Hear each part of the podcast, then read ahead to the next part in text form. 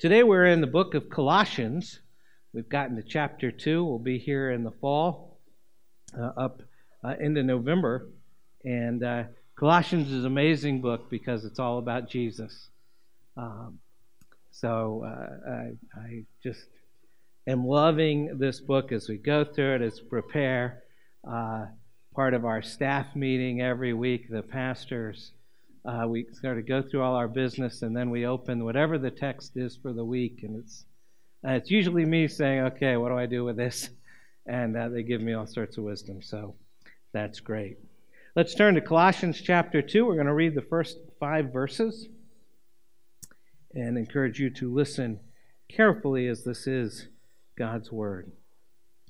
For I want you to know how great a struggle I have for you and for those at Laodicea, and for all who have not seen me face to face, that their hearts may be encouraged, being knit together in love, to reach all the riches of full assurance of understanding and the knowledge of God's mystery, which is Christ, in whom are hidden all the treasures of wisdom and knowledge.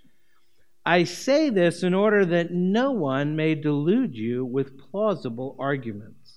For though I am absent in body, yet I am with you in spirit, rejoicing to see your good order and the firmness of your faith in Christ. Let's pray. Heavenly Father, thank you for giving us the scriptures and making us your people. You've uh, again brought us to this wonderful book that speaks again and again of the supremacy of Christ. We pray this morning you would use it for our spiritual nourishment. We, uh, each of us, comes in our own condition today. Some have come this morning discouraged, needing encouragement. Some have come disillusioned and apathetic and needing strengthening. Uh, we pray that you would work by your word and by your spirit in our hearts. We know that this word is the sword of the spirit, pierces even to the joint and marrow. It finds places in our hearts which even our closest friends can't penetrate. So open us up before your word and make your word an instrument of the grace of salvation. Give us the desire to learn from you this morning. In Jesus' name, amen.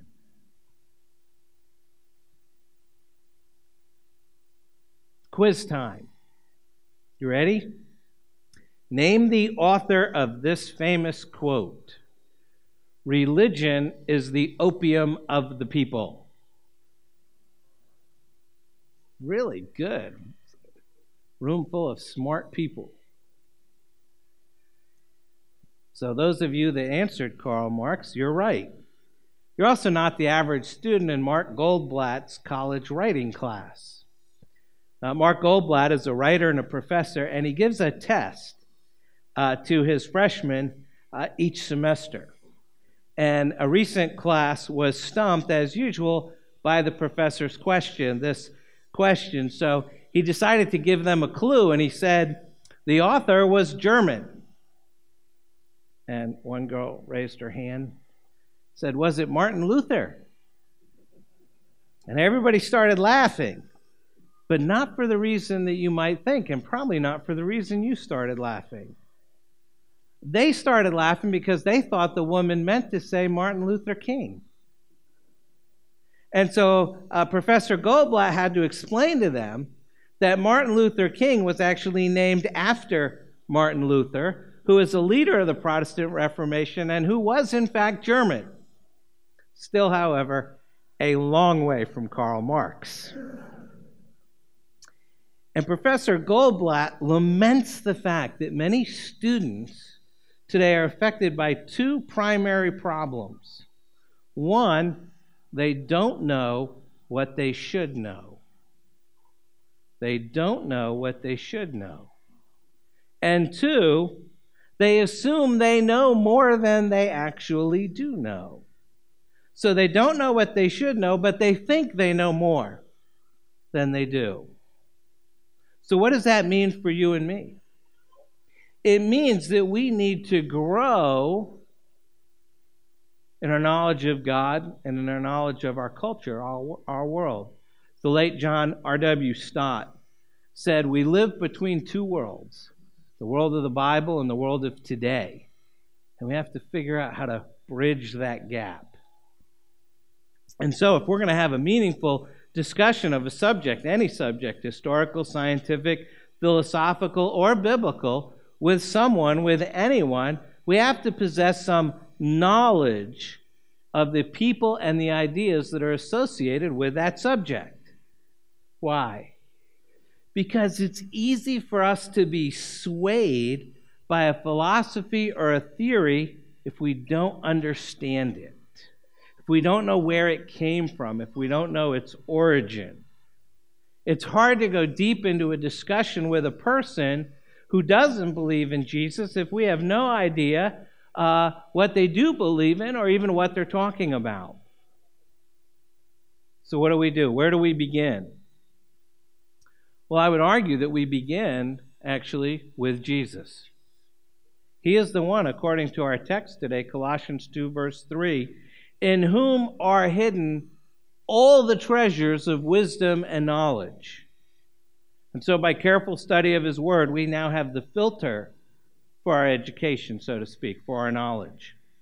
And with that uh, growing, uh, developing screen in place, we are to strive to learn as much as possible. Well, at the same time, we get warned later on in Colossians, we'll see in a couple of weeks. It tells us, See to it that no one takes you captive by philosophy and empty deceit according to human tradition, according to the elemental spirits of the world, and not according to Christ. So the question is do you know what you should know? Which, of course, begs the follow on question what should you know? And there's probably lots and lots of answers to that question.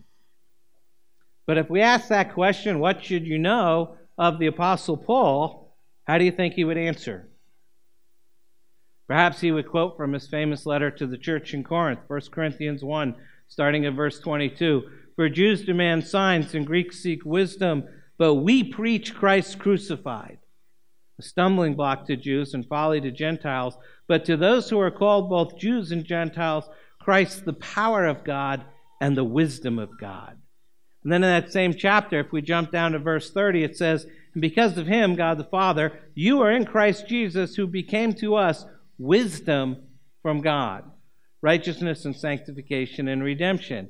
And then if you just kept going and rolling right into chapter 2 of 1 Corinthians, it says, and Paul's writing, And I, when I came to you, brothers, did not come proclaiming to you the testimony of God with lofty speech or wisdom, for I decided to know nothing among you except Jesus Christ and Him crucified. I was with you in weakness and in fear and in much trembling. And my speech and my message were not in plausible words of wisdom, but in demonstration of the Spirit and of power, that your faith might not rest in the wisdom of men, but in the power of God. And so it's pretty clear that according to the Apostle Paul, what you should know first, among many things, but what you should know first is Jesus Christ and Him crucified. In fact, according to today's passage, that's what Paul wants. And that's the first blank in your outline what Paul wants. It says, starting at verse 1 For I want you to know how great a struggle I have for you and for those at Laodicea, and for all who have not seen me face to face, that their hearts may be encouraged, being knit together in love to reach all the riches of full assurance of understanding and the knowledge of God's mystery, which is Christ, in whom are hidden all the treasures of wisdom and knowledge. The Apostle Paul sums up the content of all of his preaching by naming a person, Jesus Christ. And Christ's saving presence among the Gentiles is the secret formerly hidden, now revealed, as we saw last week at the end of Colossians 1. And now he's telling that that in, in Christ are hidden all the treasures of wisdom and knowledge. As we just saw, he told the Corinthians that in coming to them, he had resolved to preach nothing but Jesus Christ and him crucified. And yet, this monotone, repetitive message was fully adequate to meet all their needs. God's apparently foolish, weak, cross centered message is wiser than human wisdom and stronger than human strength. He starts off by saying, I want you to know how great a struggle I have for you. And I ask the question why does Paul struggle for these people who he hasn't even met? What do they need so desperately? What's the urgent answer Paul felt compelled to risk his life to make known to them and to us? In mentioning a struggle, Paul uses again, for the third time in this book, the noun agon, from which we get our English word agony. The words originally derived from the place where the Greeks assembled for the Olympic Games, a place where they agonized in wrestling and foot races. If you've just finished watching the Olympics a few weeks ago, you know how some of those people agonized in their events. And Paul says he's been agonizing, fighting for the Colossians with everything he has. But what makes this truly remarkable is he's never once visited them or their neighboring churches. And aside from Epaphras and Philemon and maybe a few others he'd met in Ephesus, he's never even seen the Colossians. He had no idea what these people looked like. He knew nothing of their personalities, and yet he agonized for them. Why? Why does a Marine go into battle for strangers back home? Why does the air traffic controller uh, work so hard to land those planes in the right order? Why does the nurse show such compassion for someone she's never met? Why? Why is Paul struggling, sweating, risking his life to deliver his message to people he's never even seen, people whose stories he doesn't know? Because that's his job, given to him by God, and because they need it. It says in Acts 9, the Lord said to him, Go, for Paul is a chosen instrument of mine to carry my name before the Gentiles and kings and the children of Israel. But there's even more, for Paul and the Colossians share the same relationship with Christ. He's their spiritual father because he had won them through Epaphras. And all of these elements contributed to this agonizing struggle. Perhaps this persecution as well. After all, he was in prison when he was writing this letter. Wherever Paul went, there was conflict. I'm not sure I'd have gotten along with Paul. I don't like people who engender conflict. You know. And wherever Paul went, there's conflict. I mean, you read Acts, there's riots in Ephesus, beatings in Philippi, stoning in Lystra. Come with me, missions is great. Shipwreck at sea, dangers everywhere. He bears his heart in 2 Corinthians. He says, For we do not want you to be ignorant, brothers, of the affliction we experienced in Asia for we were so utterly burdened beyond our strength that we despaired of life itself. The words he used here describe a beast of burden which has fallen and can't get up because the load's so heavy. That's how Paul felt in Asia. And this is in Asia as in China. This is Asia as in Turkey. And it was so bad he thought he's going to die. He says he despaired of life itself. So there's also this struggle, this agony of his labor in the gospel. He wrote to the church in Thessalonica and 1 Thessalonians 2.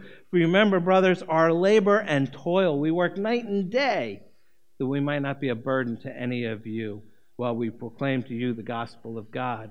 In addition, there's the struggle, the, the agony that came from caring so much of how his people were doing, how the new converts were doing, how the new church plants were doing. He said in 2 Corinthians 11, Who is weak and I am not weak?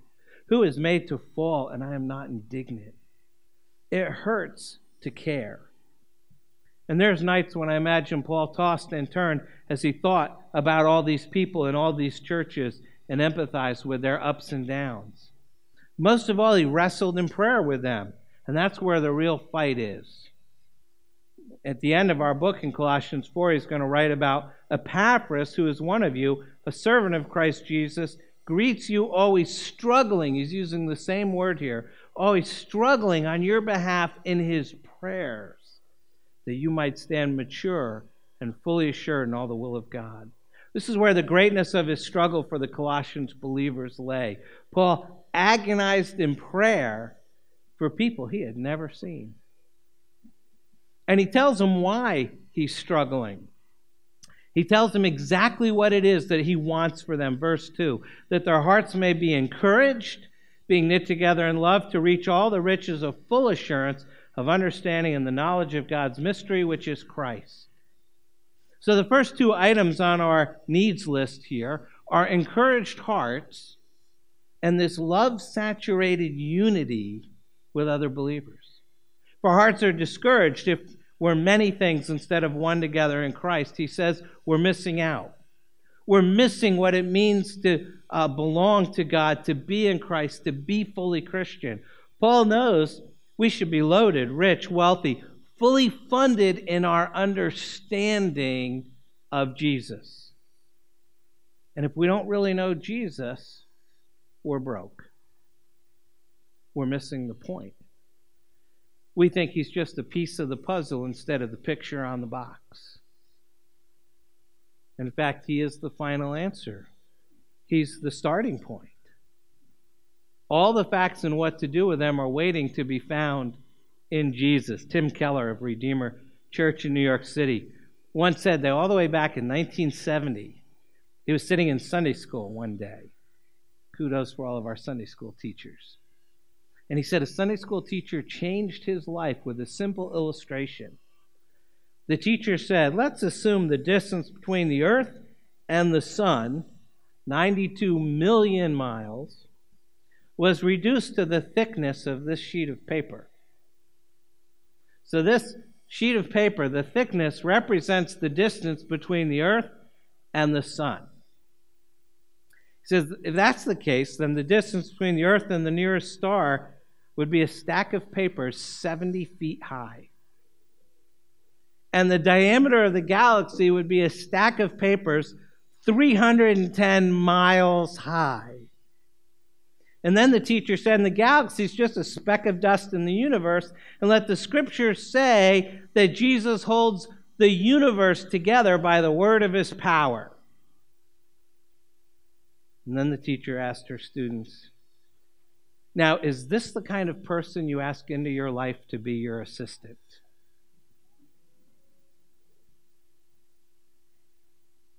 Tim Keller said changed his life. What you think of Christ, your understanding of him is everything.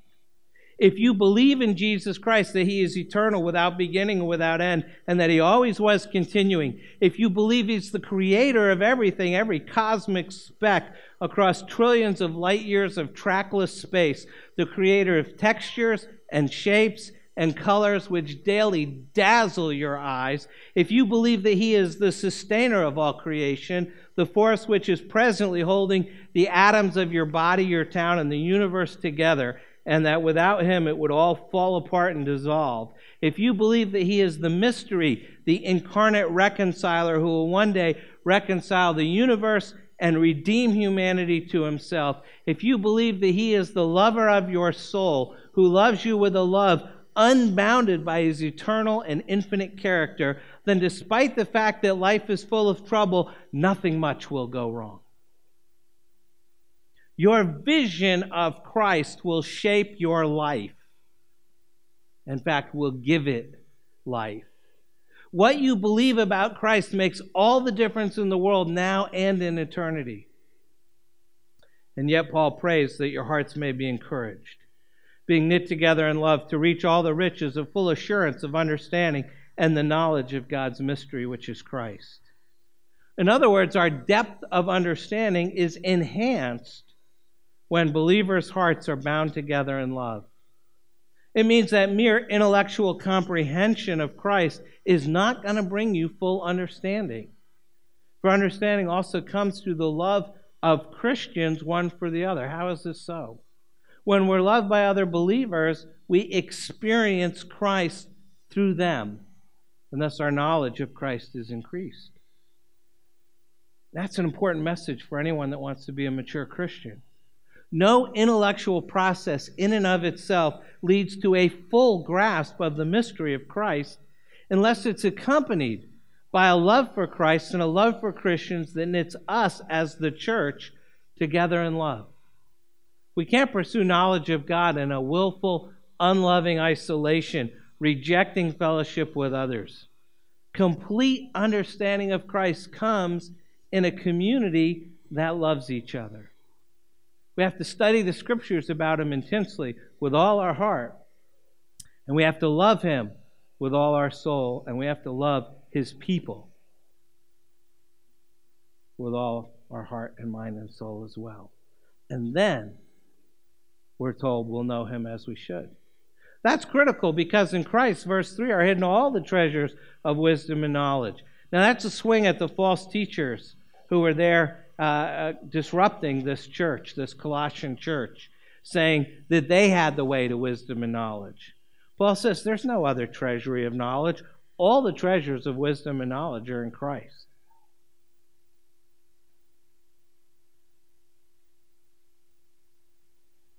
You know, people ask me if we ever have a theme verse, and I say, yeah, kind of. It's 2 Peter 3:18. And I, I don't usually tell them what 2 Peter 3:17 is. But I think they go together and they very much parallel our verse today. It says, "You therefore, beloved, knowing this beforehand, take care that you are not carried away with the error of lawless people." and lose your own stability, but grow in the grace and knowledge of our Lord and Savior Jesus Christ. Paul has the same concern that Peter did. He's concerned that you're not carried away with the error of lawless people and lose your own stability. In fact, we discover here in Colossians 2 that that's what Paul fears. That's what Paul fears. Verse 4. I say this in order that no one may delude you with plausible arguments. You know, this week I read a fascinating account by Matt Chandler uh, at, that took place at a large evangelical conference he was at a few years ago. Matt's the pastor of the Village Church, it's in the Dallas area. He's the president of the Acts 29 network, which is a church planning network. And so he wrote that he was at this conference. It was in 2009, so it's just a few years ago. He says, I was speaking at what's probably the largest conference in the United States. There were well over 10,000 people there. I stuck my head in on two speakers before I was to go on. And this particular speaker was giving a talk which basically revolved around this idea of are you a guardian or are you a gardener? became very apparent in his talk. He's saying we we should be gardeners. We're to cultivate the gospel and make those things look beautiful. We're to cultivate and garden well. He said the guardian thing, that's so outdated a cold, silly idea that you have to stand guard over anything. His point was we should be gardeners, help things grow. He said even the illustration is flawed because even the gardener has to weed out the weeds. But at the end, Matt said, I'm, I'm listening, I'm thinking to myself, yeah, that's good. Gardener or guardian, which do you want to be? You know, gardener sounds better. I want to cultivate, help people grow. I don't want to be the guy who stands in front of the garden and says, You're not allowed in. You can't do this, don't do that. And he starts talking about how the gospel is like the garden and it has to be nurtured and fed. And then at the end of the talk, he said, quote, Now I wish I could define the gospel for you, but I can't define the gospel for you. The gospel can only be defined within individual communities. And the second he said that, Matt writes, I snapped out of it and thought, that's why we need guardians. That's why somebody has to guard the gate, because of ridiculous stuff like that. Where what has been easily defined for thousands of years is now being called into question. And then the guy goes on and says, okay, that double imputation where Christ takes on our sin and we get his righteousness, that's not the gospel. That has to be decided. The gospel has to be decided by you and your community. And he said now relativity's been introduced into what historically has not been relative at all. It's always been here's the truth, here's how God's revealed himself in Scripture, and all of a sudden it's you define it how you want to define it, and I'll define it how I want to define it. And I was reminded why we need guardians. It's precisely the problem that Paul is facing in dealing with this Colossian church. False teachers did come in preaching a different gospel with plausible arguments. They were preaching a Jesus plus religion. And Paul was coming to them not as a gardener, but as a guardian. In light of the heresy that's creeping into the Colossian church, Paul stresses the need for the Colossians' understanding to include a true knowledge of God's mystery, that is, Christ Himself. He says, which is, is Christ, in whom are hidden all the treasures of wisdom and knowledge. And at the heart of this understanding, they need to have a settled conviction about who Jesus is and what he did, about the deity of Christ and the sufficiency of Christ. In Christ himself, the hidden God reveals himself to mankind. In that sense, he is God's mystery. Jesus is the one in whom are hidden all the treasures of wisdom and knowledge. He alone is sufficient. Because Christ is sufficient, there is no need for the writings of any cult or philosophy or psychology to supplement the Bible. He is the source of true spiritual knowledge. Doesn't mean those other things are necessarily wrong. It just means we don't need Christ plus them to be a Christian. That knowledge is also crucial to assurance of knowing that you're a Christian because doubts about Christ's sufficiency bring doubts about his ability to do what he said.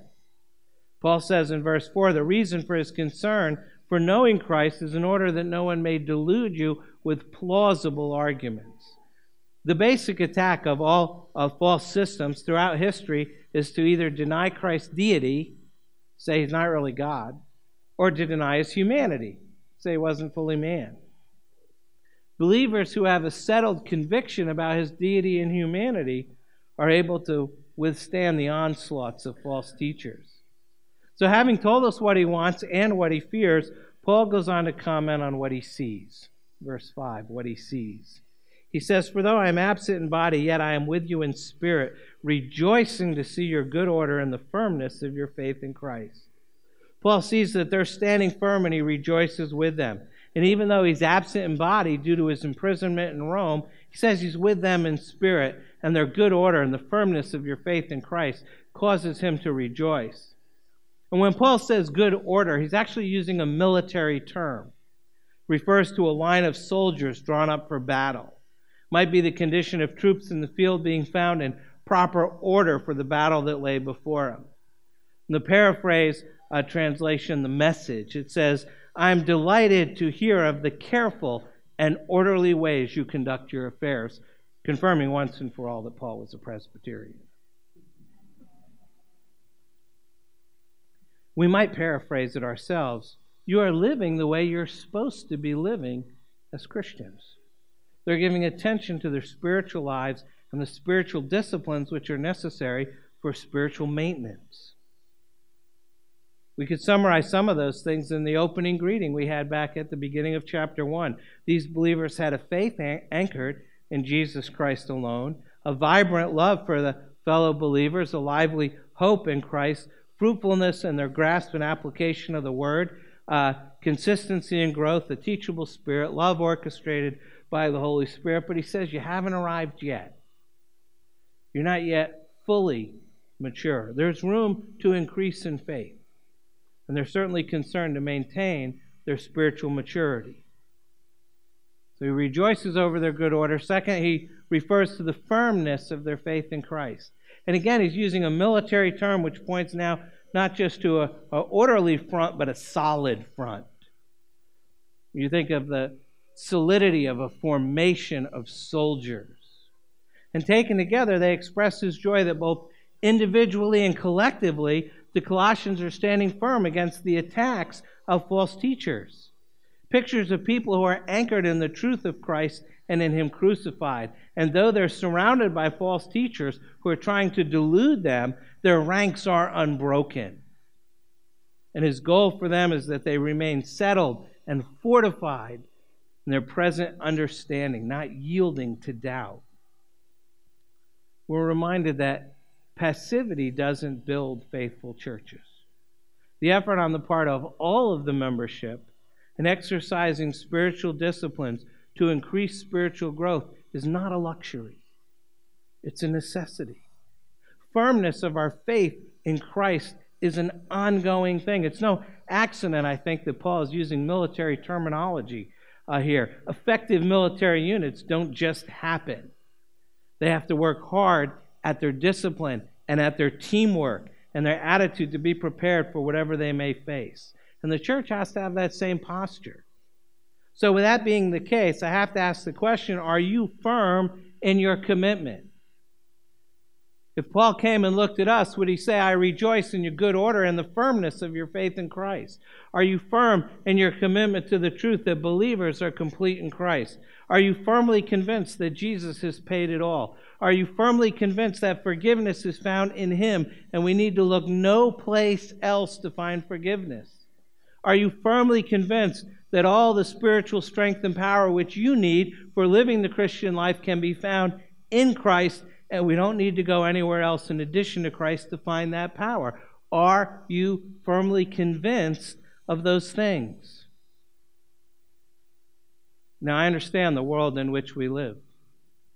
Perhaps someone has come to you, perhaps a friend, suggesting that, you know, in addition to these scriptures, there are some other ancient texts that would help you in your walk with God.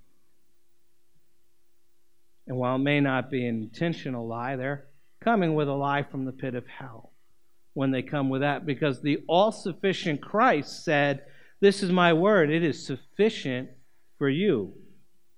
The prophet Isaiah said, To the teaching and the testimony, if they will not speak according to this word, it is because they have no dawn. Essentially, saying if they tell you to look someplace else other than to the teaching and the testimony, the truth is not in them. Are you convinced that these scriptures are sufficient for your edification, for your strengthening, for growing in faith? They are Christ's word to you. Now, perhaps another friend has come to you and said, Well, it's good that you're a Christian, but you need a second definitive experience, which I can give you. And perhaps this experience will involve extraordinary revelation. Perhaps it will involve you receiving the Holy Spirit. That's a challenge to the sufficiency of Christ. Christ dispenses the Spirit from the throne of grace, and all those who are in Christ are indwelt and filled by the Holy Spirit. There is no human being who can minister the Holy Spirit to another person. Christ ministers the Holy Spirit to his people. Christ fills his people with the Holy Spirit. To be in Christ is to be indwelt by the Holy Spirit. It is not Christ with or without the Spirit, you decide. The Spirit comes with Christ and is called the Spirit of Christ. If you're in Christ, you have the Spirit. It's not Christ plus, it's the all sufficiency of Christ, including the power and strength that we need from the Holy Spirit. Now, perhaps another friend has come to you and said, There's this ritual that you need to do, there's this liturgy, there's this program. It's not really found in the Word of God, but we've decided this is necessary in order for you to grow. Again, that's the sound of the evil one whispering in your ear. We are complete in Christ.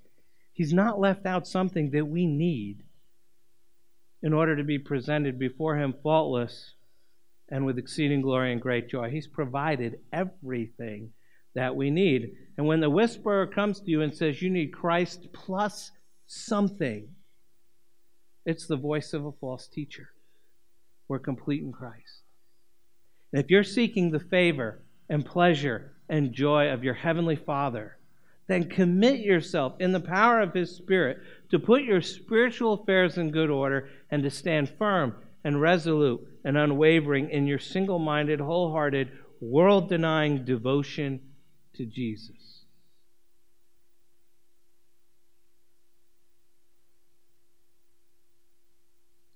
He is the Savior, the Son of God, all sufficient, in whom are hidden all the treasures of wisdom and knowledge or he's not.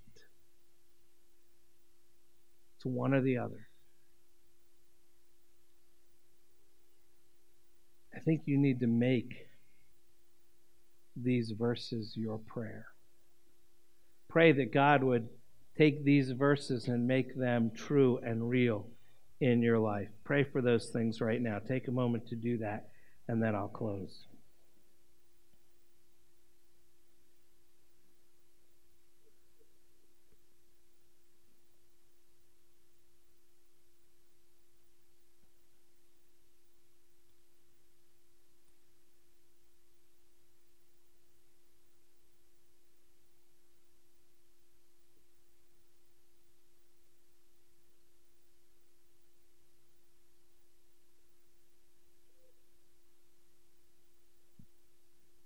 Let's pray together.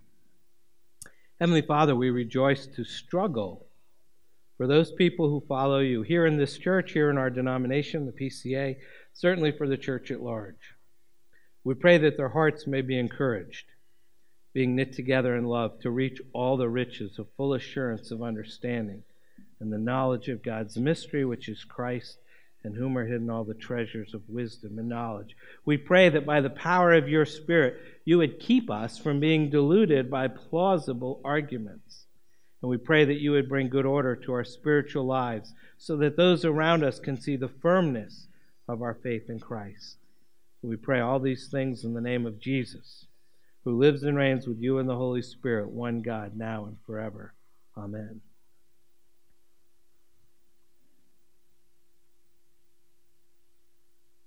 Please pray with me. Father, we, we thank you for the spiritual nourishment that you've given us, this mysterious spiritual nourishment. We pray uh, that you would use it to just make us more like the one who broke his body and shed his blood for us. It's in his name that I pray, the name of Jesus Christ. Amen. Please stand and receive the blessing, the benediction coming from Ephesians chapter 3, verses 16 through 21 that according to the riches of his glory he may grant you to be strengthened with power through his Spirit in your inner being, so that Christ may dwell in your hearts through faith, that you, being rooted and grounded in love, may have strength to comprehend with all the saints what is the breadth and length and height and depth, and to know the love of Christ that surpasses knowledge, that you may be filled with all the fullness of God. Now, to him who is able to do far more abundantly than all we ask or think, according to the power at work within us. To him be glory in the church and in Christ Jesus throughout all generations, forever and ever. Amen. Go in peace.